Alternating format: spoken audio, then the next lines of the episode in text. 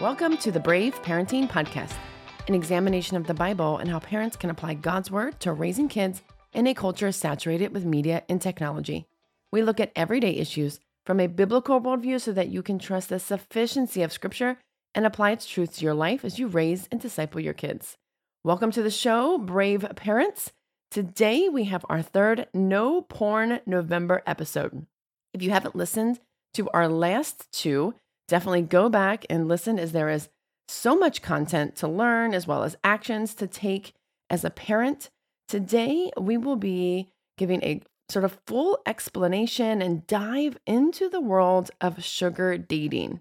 As a reminder, you'll probably want to listen to this podcast on your own and not alongside your younger kiddos. While nothing is inherently explicit, it could certainly be confusing to young minds. Frankly, it's confusing to my adult mind. So, there. and w- without further ado, I am your host, Kelly Newcomb, and I am joined by my amazing co host, Chelsea Hazel. Aw, Kelly, it's great to be back. Yeah. Um, it is it's November. I got the allergies full on, Yeah. so I am just gonna apologize now. It's true. It's true. It is November. it is, it is. But um, yeah, it's kind of, you know, this has been a hard month. All of these episodes um have been just kind of they've been rough because they've been really heavy. heavy real Yeah. life issues. Yeah. Um, and today's episode really isn't much different from that. Um, I really wish that, you know, what we're going to talk about, sugar dating, didn't exist. Um, and that we didn't need to talk about it. But uh yeah, it's just another piece of rotten fruit produced from the pandemic as gosh, women began selling themselves online for money. I mean, we Mm, saw that. Like mhm. it was the pandemic produced a lot of Yeah. awfulness. Desperate for money. Desperate- desperate for connection. Yeah. Yeah, absolutely. Yeah, but before we begin, I have a little uh a little I don't know, trivia thing, I'm not really sure for our listeners, but it's kind of like a mashup. What do Madame de Pompadour, Adolph Spreckels, Julia Roberts, Flapper Girls, and entrepreneurship all have to do with today's episode? Um, I don't even know all the things that you just said. So Say what? yeah. Uh, Julia Roberts. I heard that one. I know. yeah, I knew you know that one. Yeah, yeah, yeah. Um, so yeah, it's really uh, okay. So unfortunately, today it is a growing trend, sugar dating, um, that all parents need to be aware of, and it's actually kind of hard to describe this as a trend, to be honest. I think it's a trend to us because it's new, but honestly, it's been around for a long time. Um, that's what the little like Madame de Pompadour thing was. She was a mistress of King uh, Louis the Fifteenth, I believe. Ah. Yeah, and um, he paid her an allowance for Ah, company. old school Yes. sugar dating. old school. Yeah, she ended up buying herself titles of nobility and for herself and all sorts of people. Um, yeah, so it's been around for a long time. Some call it the oldest profession in the world, but the term sugar daddy actually comes from Adolph Spreckels, who was an American candy maker. Spreckels, sprinkles. Sprinkles. I know. but he married a woman named Alma, who was half his age. And then eventually by 1926, it became a slang term for an older man who showers gifts and affections on younger women. So during the flappers, the reign of the flappers, you know, women were wearing those dresses that were not form fitting. They were covering their hair. They were Mm. you know, that female independence, that surge of female independence in the 1920s. So, yeah, then the whole trend of sugar daddies and sugar babies rose through the flapper era. And that's how we put a name to a movement. Wow. Um, it's kind of interesting, right? Yeah, Like, that is. I mean, but we can all see this for what it is, right? And it kind of makes us uncomfortable. At least it makes me be Yeah, uh, uncomfortable yeah. because we, you know, when I was a kid, we didn't call this sugar dating or sugar daddies. We called them mistresses. Mm-hmm. And that was uncomfortable. We all knew that was wrong. But yeah, we've normalized and sanitized this for what otherwise would be essentially illegal prostitution. And and in Mm. order for it to be socially acceptable, we have to put a fun name on it because like in so many other na- ways, society renames something in order to make it more palatable for Yeah. Like calling pedophiles minor attracted persons, Kel. I Dude. mean, that's like a whole other soapbox. That's a tangent. Yep. It that's it absolutely is. Yeah, well let's let's define our terms. So there's a little history there. Um, so most online websites will define sugar dating as the mutual transaction dating practice, where most typically an older, wealthier man pays a younger woman in need of financial assistance for companionship, romance, or intimacy. The payment may come from cash, gifts, vacations, or other financial support. Wikipedia says that sugar dating, also called sugaring, is usually an ongoing relationship, typically characterized by an older, successful person and a younger person in need of financial assistance or mentoring, partaking in a mutually beneficial relationship. You know what this is, Chelsea? This is what, what you were alluding to with Julia Roberts. This is Yeah. the storyline of the popular 1990 movie Pretty Woman. If you remember, Julia Roberts' character started off as an actual prostitute, but because of Richard Gere's noble character, in the end, they were sugar dating. He was the Mm. sugar daddy paying for her nice clothes and meals, and she was the sugar baby providing him companionship to these business meetings. And because this was a fictional story, you know, it ended up with them falling in love and living happily ever after. but that's a movie, right? So Right. naturally, modern technologies, they're fueling this sugar dating phenomenon. Websites such as Seeking Arrangement, Secret Benefits, Ashley Madison, Sugar Daddy, and Rich Meets Beautiful have all seen explosive growth over the past several years, right? Hello, pandemic. I know. these websites allow for men and women to post their profiles similar to dating apps and websites and then facilitate the matching process. According to the to websites detailing this process, the matching starts with a conversation on the website and then moves to an anonymous texting type app like WhatsApp, Snapchat, or something like that before it eventually results in a face to face meeting. At that point, negoti- negotiations are made whether the payment will be on a per date basis or on a monthly retainer. In many cases, intimacy is also negotiated. Okay, now perhaps you, like us, are immediately thinking, this still sounds like prostitution. Well, Mhm. Mhm. sugar babies and sugar daddies would beg to differ. Many reject their involvement is, quote, sex work because the relationship is mutual. There is an arrangement made where both parties agree to the terms of relationship, and thus, this makes this different than prostitution. Mm-mm. Dude, this still sounds like prostitution. I'm sorry. Like, I'm, I wish they could see our video feed because I'm just shaking my head like a crazy person over here. Like, nope. I'm going to nope card that one. I I mean, I think even a prostitute on the street and the the buyer Right. is still a, a mutual. It's a mutual. It's still you mutual. can't- Okay. yeah. I, you can't. Um, mm, okay. No. Uh, so, however, they go on to explain that where prostitution ends with the customer leaving after sex, sugar dating differs because sex occur- occurs in a mutual relationship where neither party leaves after. Okay, so Mm. that is a little bit different, but according to an article posted on August 3rd, 2022, on sugardatingsites.pro titled, What is Sugar Dating? All You Need to Know About Sugar Relationships. They say, quote, their defense against well their defense of the uh, against the claim of prostitution is quote the main element of such kind of relationship because it's companionship this is actually the most important thing that distinguishes sugar daddies dating from sex work in that sugar relationship the dates the time they spend together the support and conversations are equally and even more important than intimacy moreover they say there is even platonic arrangements, which are rarer, however. Okay. Uh, no, I, Kel, I mean, I, okay. Okay. I think it's important that we note that yes, sugar dating isn't necessarily pornography, which is where we've been spending a lot of our time this month, but it's so tightly woven together under the umbrella of sex work. That's what's not to Mhm. say that that sugar daddy isn't asking her to perform and he's videotaping her, right? Right. Like we we can't say that those types of arrangements don't exist within the sugar dating world. Pornography is absolutely depersonalized sex and sugar dating we would argue I think is less slightly depersonalized sex and slightly more personalized prostitution but not and it- it's just terrible it's a terrible blend of both worlds Exactly. I mean, that's what kind of what it is. It's just slightly more personalized prostitution.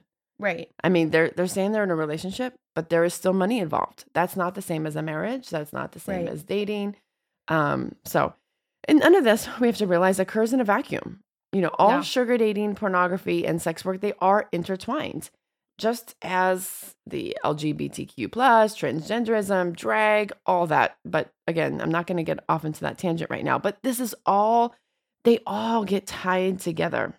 mm-hmm. So right now, I'm really curious, Chelsea, you know, to know what our listeners are thinking as we read these definitions and claims from these pro sugar dating sources. I can already tell you that I've read through our notes, but even like while I kind of like look over them again, I'm still in shock just over the really simplistic way that they're describing paid intimacy. Mm-hmm.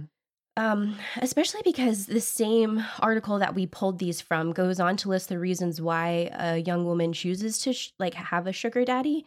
But let me let me look at those first. And they are first, it can solve her financial problems. Um, daddies often become their mentors.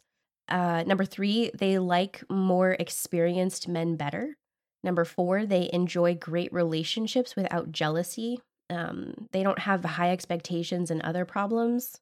And then the last one, they have enough time for self development, hobbies, and careers. Uh, now, okay. In regards to number one, the reason we just listed that it solves their financial problems, college tuition is actually the most prominent financial problem that a lot of these young women are facing. Yeah. And we're having a huge nationwide discussion about that right, right now. Like, right? So there's there's some legitimacy Sure. to a financial yeah. concern. Like we can we can agree with that. Especially with inflation and all these stuff Yeah, that it actually goes on. Yeah. Mhm. Yeah, sure. Okay.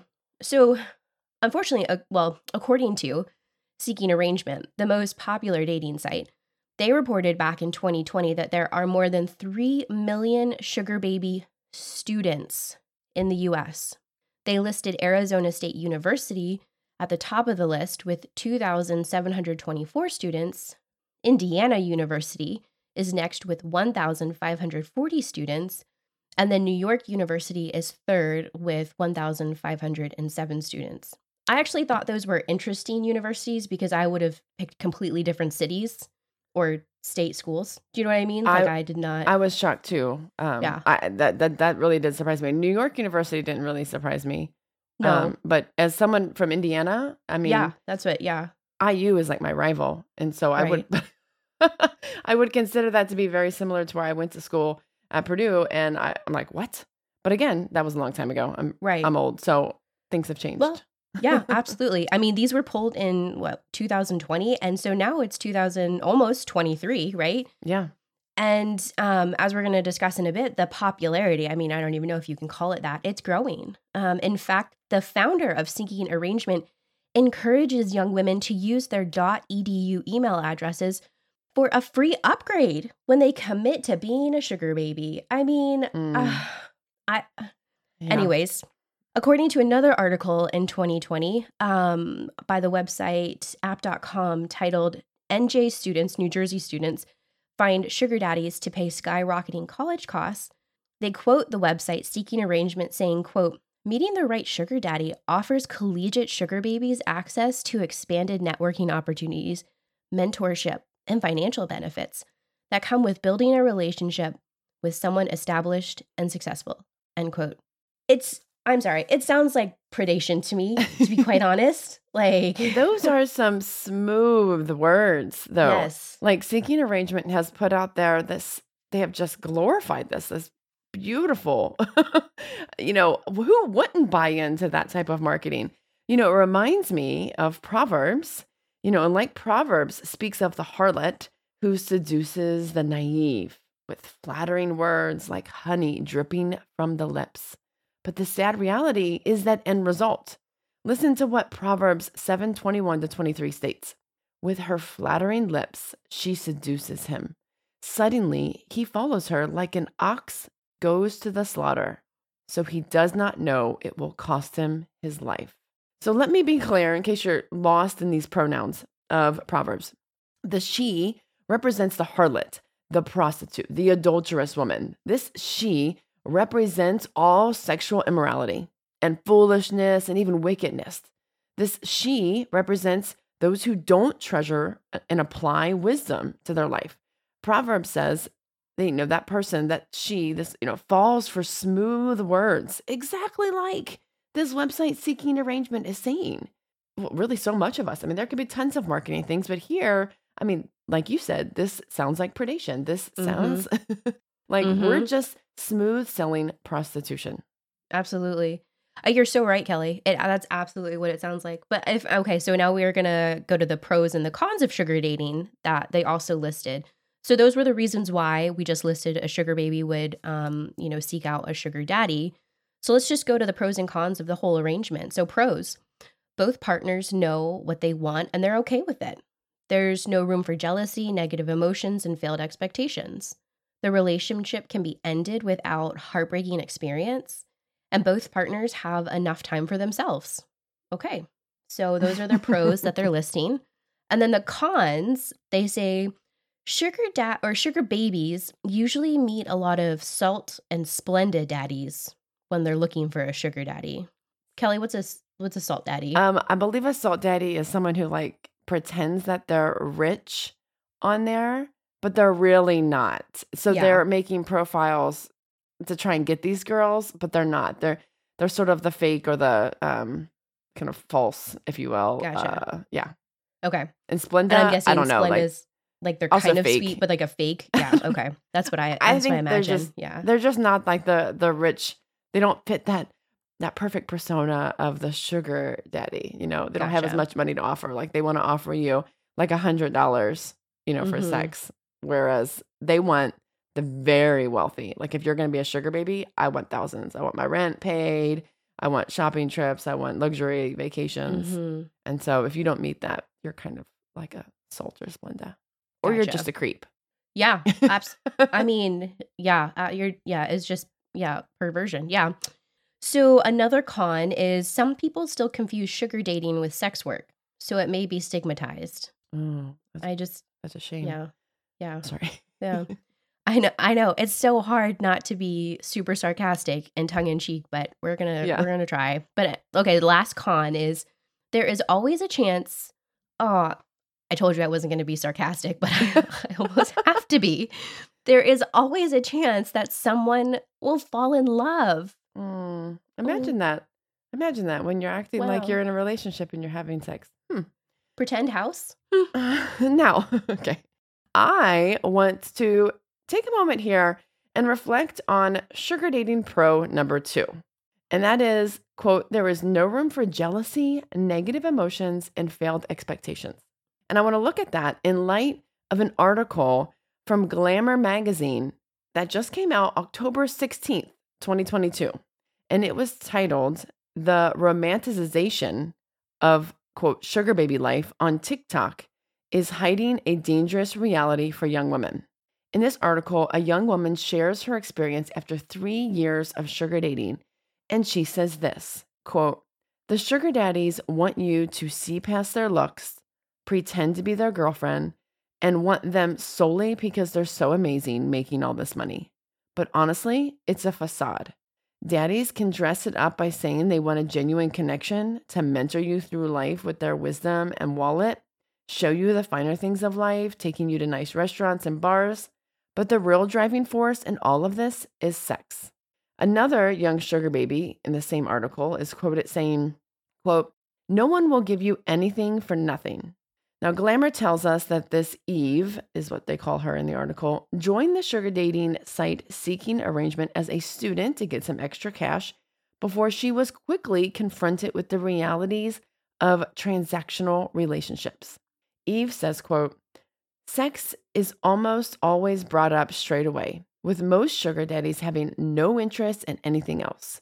Some of the stuff I was asked to do was pretty intense and kink related definitely being far closer to full service sex work than the glamorous sugar dating lifestyle people are being sold on.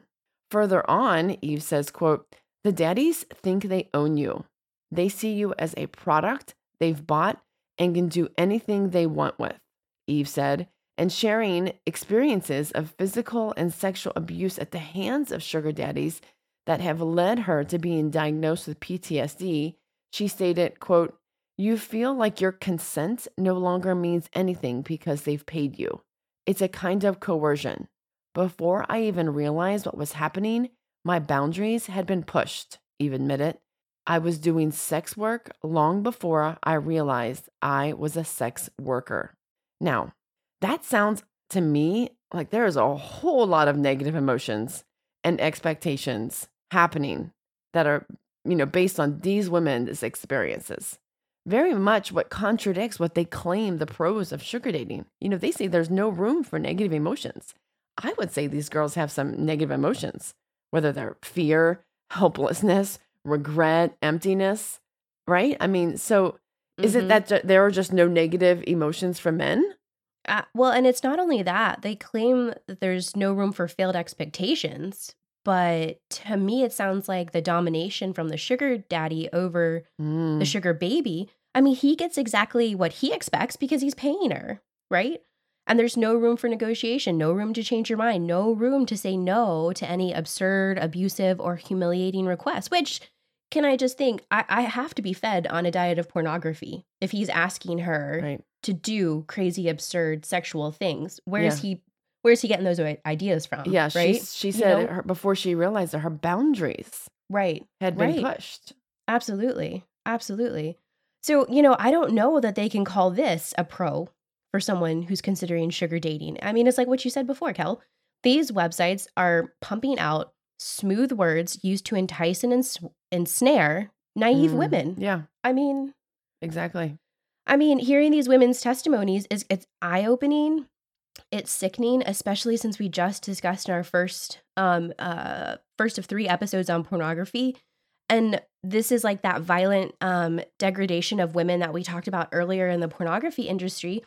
If these sugar daddies are watching porn, which sadly I cannot imagine that they're not, and if they're stooping as low to pay a young woman, you know, for companions companionship and sex, then I'm wondering if they're learning these sick and twisted versions of intimacy that they're forcing on the sugar babies to act out. I'm wondering where they're learning it from. Yeah, learning it from. I mean, we have we Porn. have to go there. Absolutely. yeah. Absolutely. But um yeah, even more than that, I, yeah, I don't think it's out of the realm of possibility to imagine that a man posing as a sugar daddy could easy, easily also be a trafficker who's luring women in. Mm-hmm. So we know that there's definitely probably a porn connection, but now we have to go even further to that next insidious step. He could absolutely be a trafficker Yeah, because these women are desperate, right. uh, right? In another article that we found that we pulled out of the UK, it was posted on inews.com on October 11th, 2022, and it was titled Sugar Dating is No Easy Way to Improve Your Finances. I've seen the murkier side of it. So the author, who was a former sugar baby and still openly admits to being a sex worker, says, quote, the biggest platform of this sort says sugar babies aren't paid, they're given gifts. If you want to be paid for your time, get a job.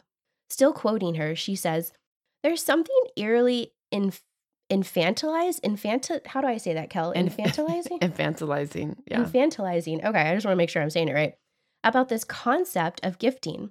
Seeing men as providers and women as prizes is good old fashioned object objectification. Dressing up partners like pets with all the trappings of success, but none of the means to fabricate it for themselves. It is an empowerment. End quote. I mean, in Mhm. our super feminism feminist driven world where women want to feel you know powerful as men i'd imagine that some young women enter into this feeling that they will be but i don't know this article that we just quoted i mean it just it sounds like old fashioned like objective uh, objectifying women Yeah. like that's that's Yeah. what it sounds like It's not female empowerment. I mean, this is No. you're it literally establishing a power uh, dynamic with Yeah. money. Yeah. Um, it's I mean, it's surrender to a powerful man. That's what these women are Mhm. doing. There's no power in saying I need money hmm and so let me sell my body. he Mhm. has the money, he's paying for your services. Absolutely. I remember, or the owner of um, Seeking Arrangement, he pushes back against this like murkier side of dating. And he suggests at his Sugar Baby Summit, Mm. where he teaches them strategies um, behind, you know, living the sugar lifestyle. He says, and I quote, um, a sugar baby hoping to find a lasting arrangement with a good provider should withhold sex for as long as possible. End quote. uh, now, obviously, he's pointing out the very horrid truth to this whole ordeal is that sex is the only leverage a woman holds in a relationship like this. Mr. Wade, who also runs other websites like Open Minded, which is a site dedicated to ethical cheating. Have you ever heard those two words put together, Kelly? Ethical cheating? No. Okay. Do- It doesn't wanna make exist. It doesn't exist. I thought so. I read So it in my he- Bible. Okay, that's fan- oh, that's good. That's good. Okay. So he continued to tell the girls at this summit, the moment you give sex, you've lost all your power, he said. So his opinion of women has got to be awfully low. And it seems to him like that's all we're good for. I saw Like- I saw an interview with him. Um, there's an Australian 60 minutes that Uh-huh. you can find on YouTube. It's about like 30 minutes long or whatever. And he is interviewed Uh-huh. and it haunted me because he's no, I'm it's worth watching because it's really eye opening, but he's Uh-huh. he- he's something else. Um, which you would have to be in order to have website You on, would. on ethical cheating and sugar dating. So Mhm. but you know, the reality is is we've already determined, you know, from these women's testimonies that it really is all about sex. He's saying, "Oh, withhold sex as long as possible because that's where your power is." But these girls' testimonies are saying, "Hey, I mean, that's all it's about." And, you know, we're not getting to to withhold sex Mhm. because Exactly. you know, they're going to move on to someone else. So we have already defined what sugar dating is according to the internet and what it looks like in reality. We've read some of those personal accounts of sugar dating. So we know what we're dealing with. And I don't think we need to elaborate on how messed up this all really is. If Mhm. if you've listened to our last two podcasts, we've kind of walked through God's design for purity, morality, and sex. Go back and listen if you haven't. Mhm. So we know why all of this is wrong. But right now, I'd like to turn towards an ancillary contributor to the sugar dating movement, and that is TikTok. Is it ugh, is it just me or does it seem like every episode that we record is rooted somehow in TikTok? Like is it just me? Well, it's either TikTok or Twitter, I, I That's feel. true. But Man, TikTok. I Yeah. But sadly, sugar dating is deeply rooted in TikTok. The Glamour magazine article we had quoted earlier with a young woman's testimonies um, was again, remember, titled The Romanticization of Sugar Baby Life on TikTok is Hiding a Dangerous Reality for Young Women. Now, that article also states that the hashtag sugar baby has over 720 million views on the app, which we which we already know has a very young demographic. Mm. Hashtag sugar dating, hashtag sugar baby talk combined has over 1 billion views on TikTok. No. A quick scroll through the tag and sugar baby life seems idyllic, full of creators posting videos flaunting wads of cash, luxurious gifts, and first class flight tickets, and gifted all, you know, by their sugar daddies. And they're adamant that there are no strings attached. They're painting it as a lifestyle full of perks with no drawbacks and not a glimpse of intimacy or sex work involved. And the comments are full of young girls sold on this lie, and they are asking how they can sign up. Did you hear- Did you hear this? Like No. the comments are are full of young girls asking how they can get themselves a sugar daddy. And that reminds me when so I was researching this article and um, my 16 year old daughter almost always asks, okay, what are you writing on? What do you, you know, what's your next podcast? So when I told her it was on sugar dating, she made a disgusted face and said that all the girls at the restaurant she works at make comments about how bad they want a sugar daddy. Stop it. So this is not like some big city, you know, type Right, thing. I mean, and let's be honest, like these the comments, the comments that are made just in the average Mhm. everyday, like how great would it be to have a sugar daddy, or comments made on TikTok to this, you know, the comments like these stem from desires, and they don't right. they don't come out of nowhere. They come from social media. And, you know, out of the overflow of the heart, the mouth speaks, scripture Mhm. says. And what your heart meditates on comes out in your speech. So, unless you've seen and actually desired somewhere, somehow to have a sugar daddy, you're not going to just be dropping in the middle of your work shift. Oh, I would love a sugar daddy. Right? Like Mhm. that just doesn't come out of nowhere. So, um, you know, it comes from these TikTok creators and influencers posting videos and spreading lies for the sake of views, for the desire to become viral and famous. Because why else are you trying to be a sugar baby influencer? I I, I cannot think of any other purpose to be on there for this reason. And really, they're spreading this disease of, of wanting fame and money at the cost of selling their bodies for sex. Mhm. Dude, like an ox led to the slaughter. They do not know it will cost them their life. Yes, absolutely. And for me, this begs the question how is this allowed on TikTok? I mean, does this, doesn't the content like violate community guidelines of sort, some kind? I, I mean, of course, we've established that as of right now, there's nothing, quote, like illegal about sugaring because of its like consensual companionship. That's Right? It's consensual companionship. It's not. It's not sex work. Chelsea. Interesting. It's companionship. I'm sorry. Hmm. It's so. It's so hard. Not. I, it's so hard, you guys. I mean, and I know because these are act- these are real girls involved in this trade, like involved in this. These are image really bearers sad. of God, Right. Absolutely, that are stuck in this lie, this huge, big, Mhm. ugly lie. Um, but interestingly enough, we checked out the TikTok community guidelines, um, and they do not allow content that commits or promotes or glorifies sexual solicitation. They say that they don't allow that. But it's Glamour Magazine, who we quoted earlier, that states that they've reached out to TikTok for a comment on the content under hashtag sugarbaby.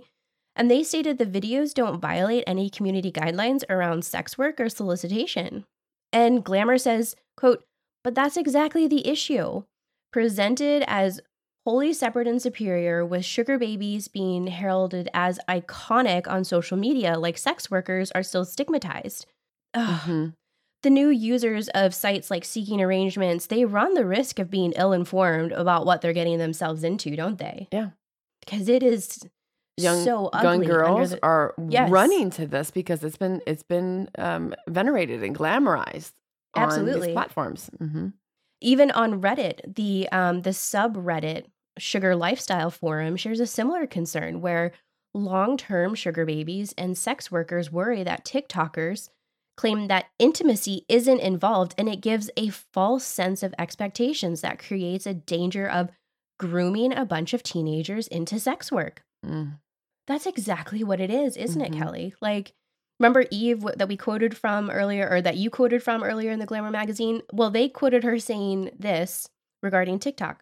Eve worries that the promotion of the glamorized lifestyle on TikTok does nothing but lead more lambs to slaughter. Dude, when I read that, I was like, exactly. Does Eve even know that the scripture that she quoted? I mean, Right. She- I, I I wondered. Yeah. I really, I mean, because lambs to the slaughter, this is like straight from Proverbs. You know, and I also, on that note, I want to briefly mention an equally disturbing aspect of the sugar dating videos on TikTok. Um, Insider Magazine published an article on September 28th, 2022. So you can kind of see all of these articles all just kind of came out this fall. it was it was really odd, wasn't it? That it all just kind of like dropped. Yeah. So, I mean, this has been going on a little while, but it's just becoming bigger. Um, so, this uh, Insider Magazine article titled Sugar Babies Whose Daddies Die Are Often Seen as Gold Diggers, but the reality of losing a daddy can be excruciating. They say, quote, in one video, the rapper and model Samel Jamis, I think maybe Mhm. how you say your name, who has 336,000 TikTok followers, screams excitedly as she runs down the stairs of what appears to be a luxury apartment with a pool. And the caption reads, When your sugar daddy dies and leaves you the house. Wow. Another video with over 700,000 views depicts the TikTok creator Priscilla Stephanie dancing happily with the caption, quote, when your sugar daddy finally dies with a heart attack from all the Mexican greasy cooking you've been feeding him. now, Wow. if wow. you're if you are not fully versed in TikTok, let me just explain how it works. It is an algorithm driven app. It is like com- the computer is trained to learn everything it can about you and then use that information to decide what content you are going to want to see. Now, you can follow people and people can follow you, obviously, but the crux of the app is the For You page, which is an algorithm driven feed based on the videos you've watched, rewatched, saved, shared, all of that. Unlike a chronological feed, such as like Facebook, Instagram, where you see those you follow, TikTok is all suggested content, which, according to research, says gives rise to extreme views. Mhm. Now, this is a big thing, especially in the political arena um, today, meaning you can begin to see nothing but just a few types of content. And if that content is negative or dangerous, has the potential, um, it has the potential to make you begin to feel like that stuff is normal because it just seems like everyone is doing this, is all that I'm seeing. I think this is absolutely how young children, I really believe, get to the point where they're trying challenges like these TikTok challenges and end up seriously harming themselves, even killing themselves because they see it so much that they think that it's all normal and safe. I think that it's fair to say that uh, the intrigue and curiosity of sugar dating has led to much of its popularity in the app's algorithm machine. It's not hard, you know, for the average broke college student to find the fantasy of having someone pay your tuition and pay for your designer clothing to find that alluring, right? I mean, you'd stop and you'd watch, like, oh, what's Mhm. going on here? How did this, you know, girl get all this stuff? I think it's possible to have, you know, girls who probably truly need to pay their rent. They're really struggling. They're really trying to go to school and they like think, well, I don't know, this might be the only answer I have because, you know, I can't seem to make enough money doing a regular job. But I also think that there are girls who really desire TikTok fame. Yep.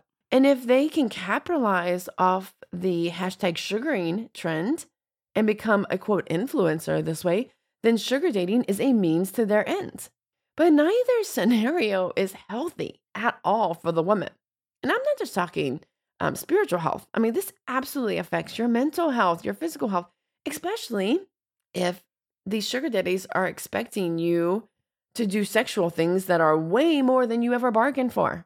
Mm-hmm. I mean, that could absolutely be abuse to your body. Yep. Yep. And keep in mind that some of what we've talked about over the past couple of weeks, first is the world doesn't have an objective truth on sex.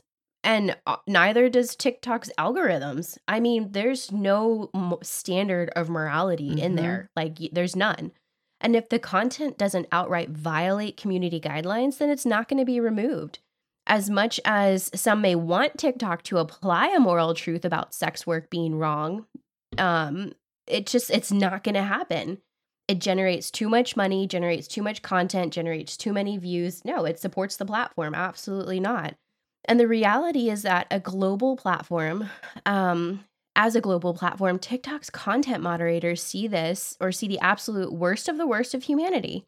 Yeah. In an article titled Behind TikTok's Boom, a legion of traumatized $10 a day content moderators, it states that those who moderate TikTok videos see every oh my goodness, see everything from murders to suicides to cannibalism to child sexual abuse and pornography on a regular basis. Paid $10 a day to do so. Yes. $10 a day. It's sick. Yes. So if we weigh the hashtag sugaring on the scales of the violent, like the violent and vile content, then it's easy to see how these posts just slip by.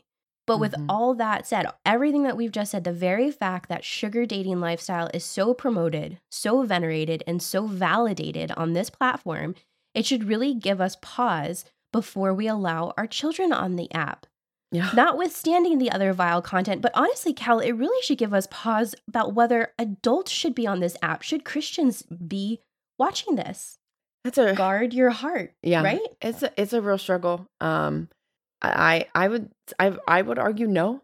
I don't think that it adds enough value, but um I know that there are a lot of Christians who do really aim to use it and I believe that if you are called to use it as a mission field, that is a calling. But I think the average everyday Christian, it, it, there's just too much.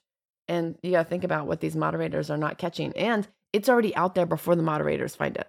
Right. If you post something, it just goes on there. It doesn't have to pass through moderators first.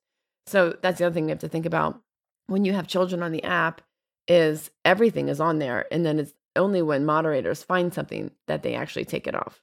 So so at this point, I know you, like kind of like us, you know, feel absolutely sick about the state of the sexualized social media world that we live in.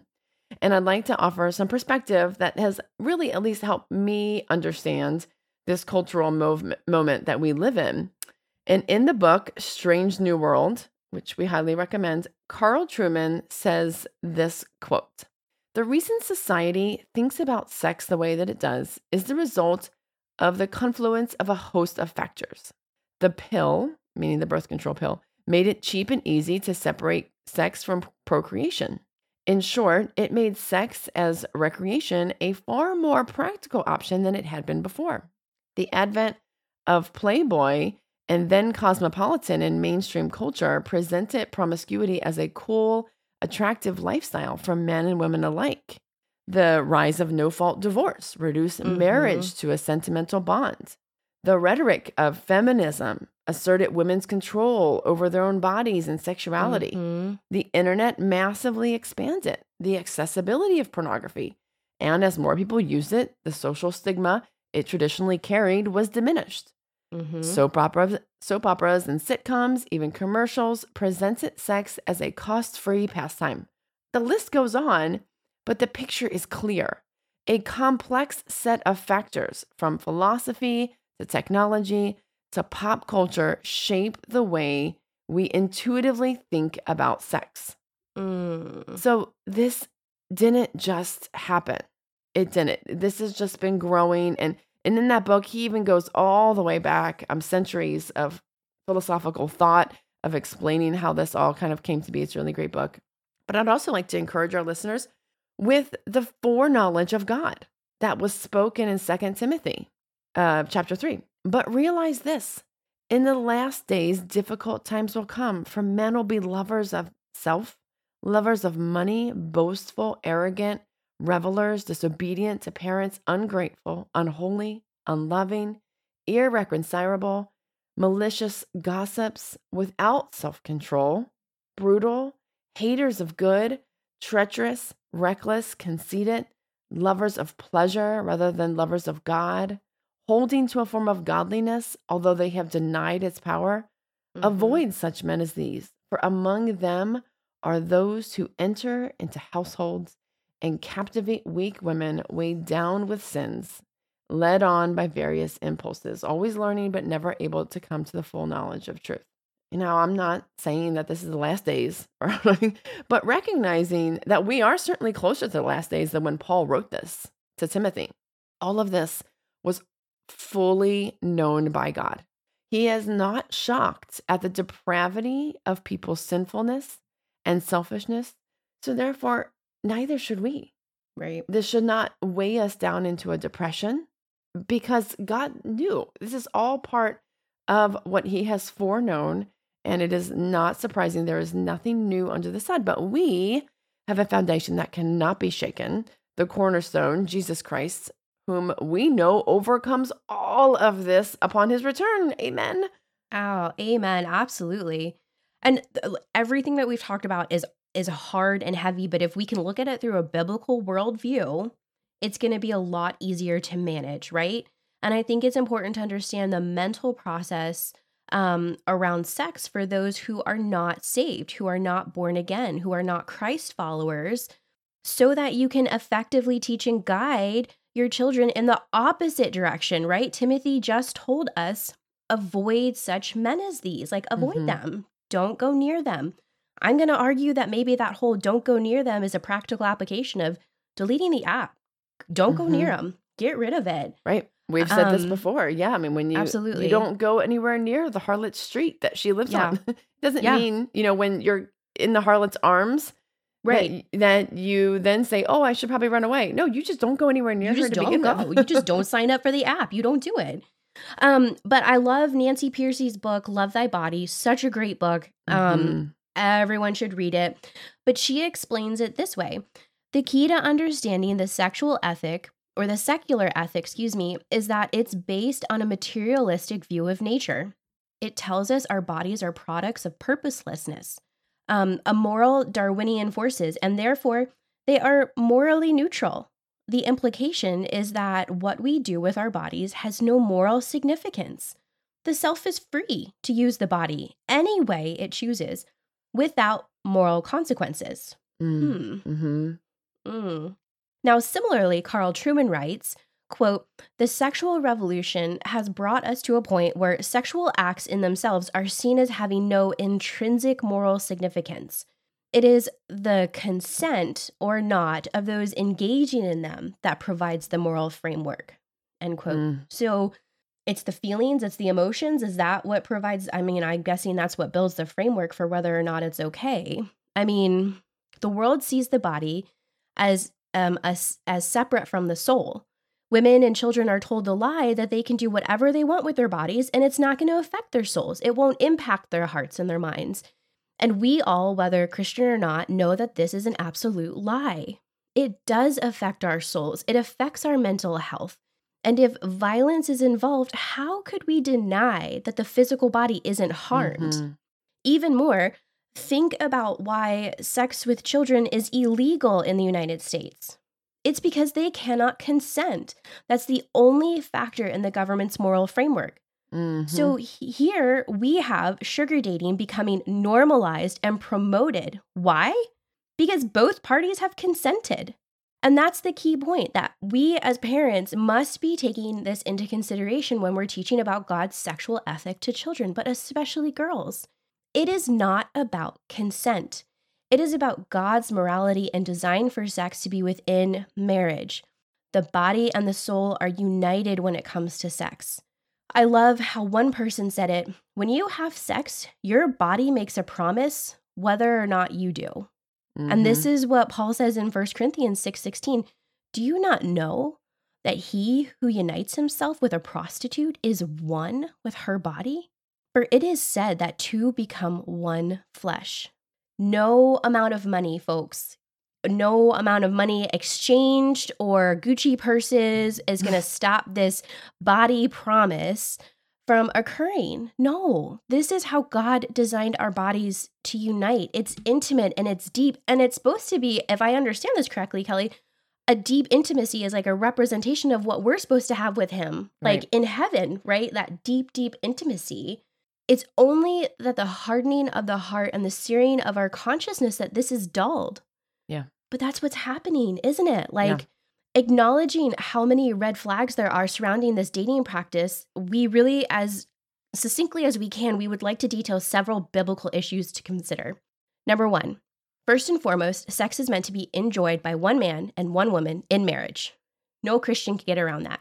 This is what the Word of God says, and any excuse for sex outside of marriage is just a just is a justification for sin. Calling it mutual outside of marriage does not make it moral. Number two, paid sex is illegal in every state except for a few counties in Nevada. We cannot pick and choose what paid sex um, is moral and skirts the law and what paid sex is prosecuted. No, this is Mhm, a common yeah. grace to all people living in the United States who are under this protection. It protects them from being exploited. It is supposed to protect minors from being brought into the sex industry. It's another means to suppress the spread of STIs or crime. You guys, law and order is a common grace to humanity. It is an undeserved form of protection for every single person. And those counties in Nevada, they are wicked for not protecting their people. Again, this is just because sugar dating, or just because sugar dating involves consent to a contractual agreement to be paid for sex, does not make it okay. We cannot form a standard of truth or morality in something that God has deemed immoral. Number three, there are very real consequences and collateral damage with sugar dating and pornography. In fact, Covenant Eyes, which is the leading accountability program for people trying to be free from the enslavement of pornography, they note this statistic 68% of divorce cases involved one party meeting a new lover over the internet. 68% of Of divorces. hmm And prolonged exposure to pornography leads to diminished trust between intimate couples, belief that promiscuity is the natural state, and a lack of attraction to family and child raising. And I definitely encourage everyone to go listen to our pornography episode because we expound on almost all of those, don't we? Mhm. Yeah. You know, but what immediately jumps out at me here is that prolonged exposure to porn leads to a belief that promiscuity is the natural state. This is Mhm. similar, I think, to what we're seeing on TikTok. What we see happening is that prolonged exposure to sugar dating videos, these glamorized pictures and lifestyle begin to lead young girls to think that sugar dating is natural right. that getting paid for sex is natural. And I also want to make note we haven't really focused a lot on the damage um, that is done in regards to this, but when married men Yes. Are engaging in this, when married men consume porn over a, a prolonged period of time, this can be seen. We see decreased intimacy with their spouse, belief that adultery is natural, and we see that there is a disdain for the family that somehow holds them back from having fun. They begin to desire to live out the actions. One of the videos that we recommended in our first pornography episode, Raised on Porn, talks about this married man who was watching porn and literally was like, Oh, I can't ask my wife to do that. She'll think that's weird. Yeah. Um, what? Well, oh, I know. I'll just I'll just hire a prostitute. And like without thinking. Yep. He's just It's, like, it oh, was like natural. It was like, oh, I just problem solved. to, like, to hear him Yeah. tell that Yeah. testimony, I, was, Yeah. I was like, what? Sorry, they they desire to live these actions out. And I personally know, Chelsea, I know you personally know of a family Mhm. who has been torn apart when, you know, the 40 something father begins sugar dating an 18 or 19 year old woman. And it's not about this man dating someone with a 20 to 30 year age gap. It's about infidelity in the marriage. It's about the trauma done to children when their parents divorce and their father leaves them. But sadly, like this is the result of our postmodern thinking. Mhm. It's it's about me. It, it's the modern self, right? This is what Carl Trueman writes about in Strange New World. He describes the modern self as one uh, is one where authenticity is achieved by acting outwardly in accordance with one's inward feelings. Dude. So I feel something and therefore I must act it out. It is where someone says, I need a sugar daddy so I can pay off my credit card debt. Or I need a sugar baby because my wife is boring and won't try anything kinky. I feel this way, therefore I must act this way. It's about my needs and my desires being met. Who cares who's hurt in the process? Who cares about the long term consequences? I want what I want and I want it now. And anyone who tells me that I can't have it is unloving and bigoted. I mean, I'm very passionate, It's right? true. And as we have explained so many times before, nothing goes from A to Z without crossing through B and Y, B to Y. So if we just say like the worst case scenario of Z, quote Z, is a 50 year old father and husband becoming a sugar daddy to a 19 year old college girl and paying for her housing and clothes in exchange for sex and companionship while neglecting his wife and children, if Mhm. that's Z, if that's the end worst case scenario, then I can tell you that most likely pornography was consumed somewhere in the B to Y. Yep. Because no one goes from a monogamous marital relationship to a sugar daddy overnight. Yep. That does not happen. Yep. Absolutely. And this is why we have to do something. We have to do something about pornography. It is so critically important. Your entire family has to live out a biblical worldview on sex with a hard and fast stand against porn. hmm There is no other way around it. It is not innocent. It is not necessary. I please go back and listen to our pornography episode because I mean we are on fire for this. Like we have got to live It out is- purity. It is an right? insidious, um, dangerous thing that is that is really tearing apart the family structure. It is yes. sifting um, God's people, and Yeah. um, we want to Yeah. we want to be able to stand through this fire. Absolutely. Absolutely. So let's just take this time to expand it with an understanding of scripture, okay? Um, I want to look at Ephesians chapter 4. And in this part of the letter to Ephesians or to the, the, the church in Ephesus, Paul is encouraging them to live in unity and maturity as believers in Christ in a Gentile world. That means they're, they're Christians living in a secular world. So listen to this um, in verse 17 of chapter 4. So I tell you this and insist on it in the Lord that you must no longer live as the Gentiles do in the futility of their thinking. They are darkened in their understanding and separated from the life of God because of the ignorance that is in them, due to the hardening of their hearts. Having lost all sensitivity, they have given themselves over to sensuality so as to indulge in every kind of impurity, and they are full of greed. That, however, is not the way of life you learned when you learned about Christ and were taught in Him in accordance with the truth that is in Jesus. You were taught, with regard to your former way of life, to put off your old self, which is being corrupted by its deceitful desires, to be made new in the attitude of your minds, and to put on the new self, created to be like God in true righteousness and holiness. Mm-hmm. Y'all. Yeah. That is some good, good word. word right mm-hmm. there. See, this is why you and I can say that God's word is sufficient for all of life and godliness because he told us, God told us that if we give ourselves over to these sexual desires, we will become desensitized. And this is exactly what science is telling us today about pornography. Yep. But God told us long ago in Paul's letter to the Ephesians when one means of gratification no longer satisfies, a person has to give themselves over to, and I quote Paul, every kind of impurity with a continual lust for more. Whether that is escalating types of pornography or paying younger women for sex, it doesn't matter because they have lost all sensitivity. God also told us that we can be corrupted by deceitful desires, which means there is some kind of lie that we are believing to justify sinful behavior. I mean, Kelly and I could spend time, we could revisit each one of these whys or the pros of sugar dating, which we talked about earlier, and find that each one of them is either A, a full blown lie that is incredibly suave, or B, is a lie wrapped up in some kind of half truth. Remember, we talked about financial security. It was listed as a number one reason, right? But you guys, we have a providential God who literally provides for us. Let's talk about that with our kids. We have in Christianity a work ethic. And we have commands on how we're supposed to treat others. We do not use them for their money or for our own gain.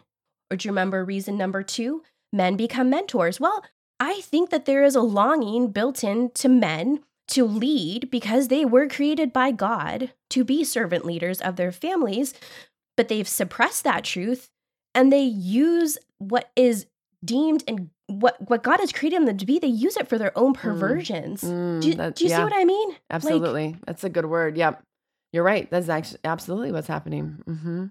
I don't know if you guys. I mean, I, I know that I'm not the only one. I know that Kelly's probably not the only one. But Satan is at work. He is trying to destroy objective moral truths of God piece by piece. And if he isn't destroying the family structure through government legislations or by the elevation of pride and fame on social media platforms, he is absolutely destroying it through the lust of the flesh.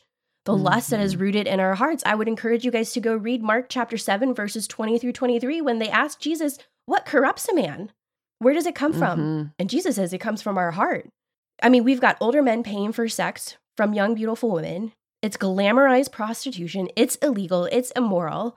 And it absolutely grieves, grieves mm. the heart of our Savior grieves yeah. him and it should grieve ours too. Yeah. Yeah. You're right, Chelsea. That was a great dive into a, a view of scripture of that. Thank you for that. And um, you know, I know that we're keeping everybody here on this podcast for a while. So we're going to start to wrap this up. But I know we have a big question, and that's what do we do now? we know yeah. we have to do something. So what do we do? So we're going to suggest number one, you just begin the conversation not only with your friends, your coworkers. I mean, like this needs to be brought out and people have to recognize, uh, no, that's actually not okay. I don't care what you're seeing on social media. This is not normal. But we also need to teach our teenage daughters that there is a never a time when money is so tight that they need to sell themselves or become contractually involved with an older man. And we need to teach our young men that God has called them to be servant leaders for wives, for their wives, and for both, that God desires purity in their hearts so they can worship Him through abstinence until He brings them into unity with a spouse. This is a standard of moral truth and goodness in His ways. And we need to talk about it. We need to talk about why. Why has He set it up that way? There is a practicality to His ways. Also, as parents, we cannot assume, oh, that won't happen to my daughter. No, no, no, no. She would never do that because Satan does not count anyone ineligible from this deception. We are all sinners and saved by grace through faith in Jesus Christ, but we can all fall short. We all fall short and we fall into lies. And the lies of being desirable, making money, and achieving like high social status can can tear down any one of our daughters. Also, I would encourage youth leaders, mentors, talk about this with students. Chances are they know someone, they've seen on social media, you know, they've seen these hashtags about sugar dating. Talk about it. They need positive mentorship and role modeling. Talk about God's design for marriage and sexuality. Talk about the power of purity. Yes. I mean, because in a, a culture where everything is just sex, sex, sex, if you really want to buck against culture and be a rebel, you go to purity. Yep. it's true. You know, you're, it's true. you're just, mm-hmm. you know, the sheep being, you know, led astray. Um, and you you want to be different, you rebel and stay pure. Um, and you probably are, right? It's just important to unravel these lies from the enemy um, to the students, to the young people who are maybe on social media or they're hearing it from friends. And also, married couples this conversation may need to start with you first, right? I mean, mm-hmm. the reality is is again, this is not happening in a vacuum. These aren't always single men, single right. older men uh who are just looking for companionship because they're lonely. No, these are often married men. And so you do need to be on the same page about sexuality and accountability.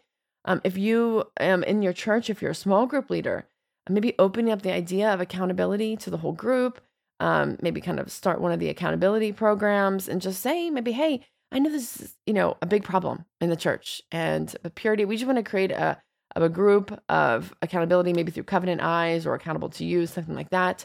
Um, again you don't have to force anybody but this is just something we need to bring to the table um, is hey we're here if you need accountability.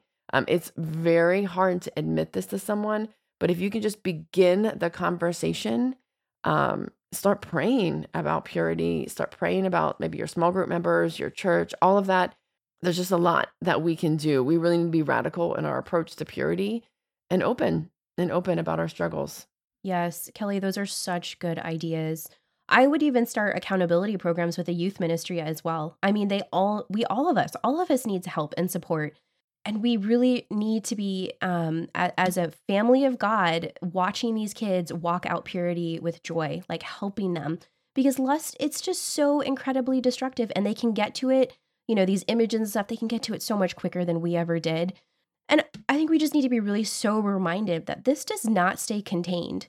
No lust in the heart it is going to bleed over into so many other areas in our um, in our lives.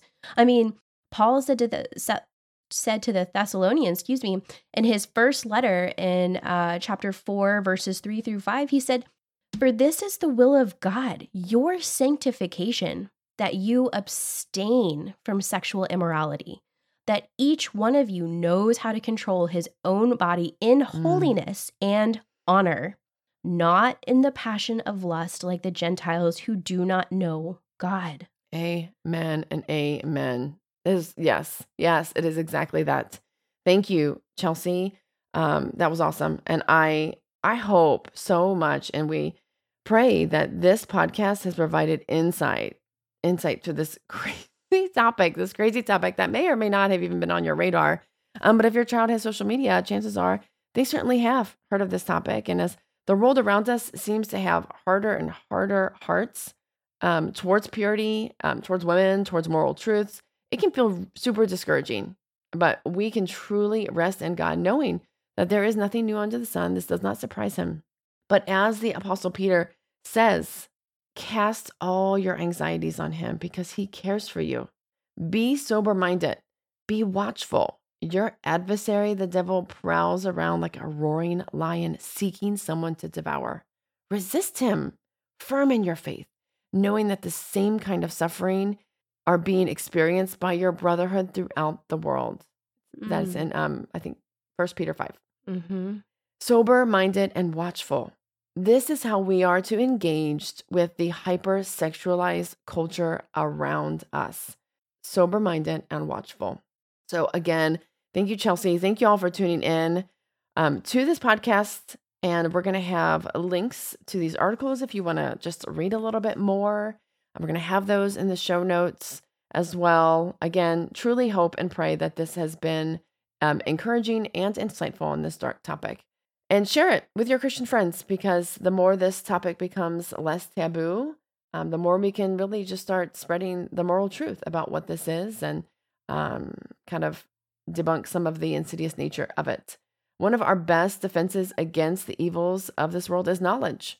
And as brave parents, we need to network together to stand up for the sufficiency of God's word. Amen. All right. mm-hmm.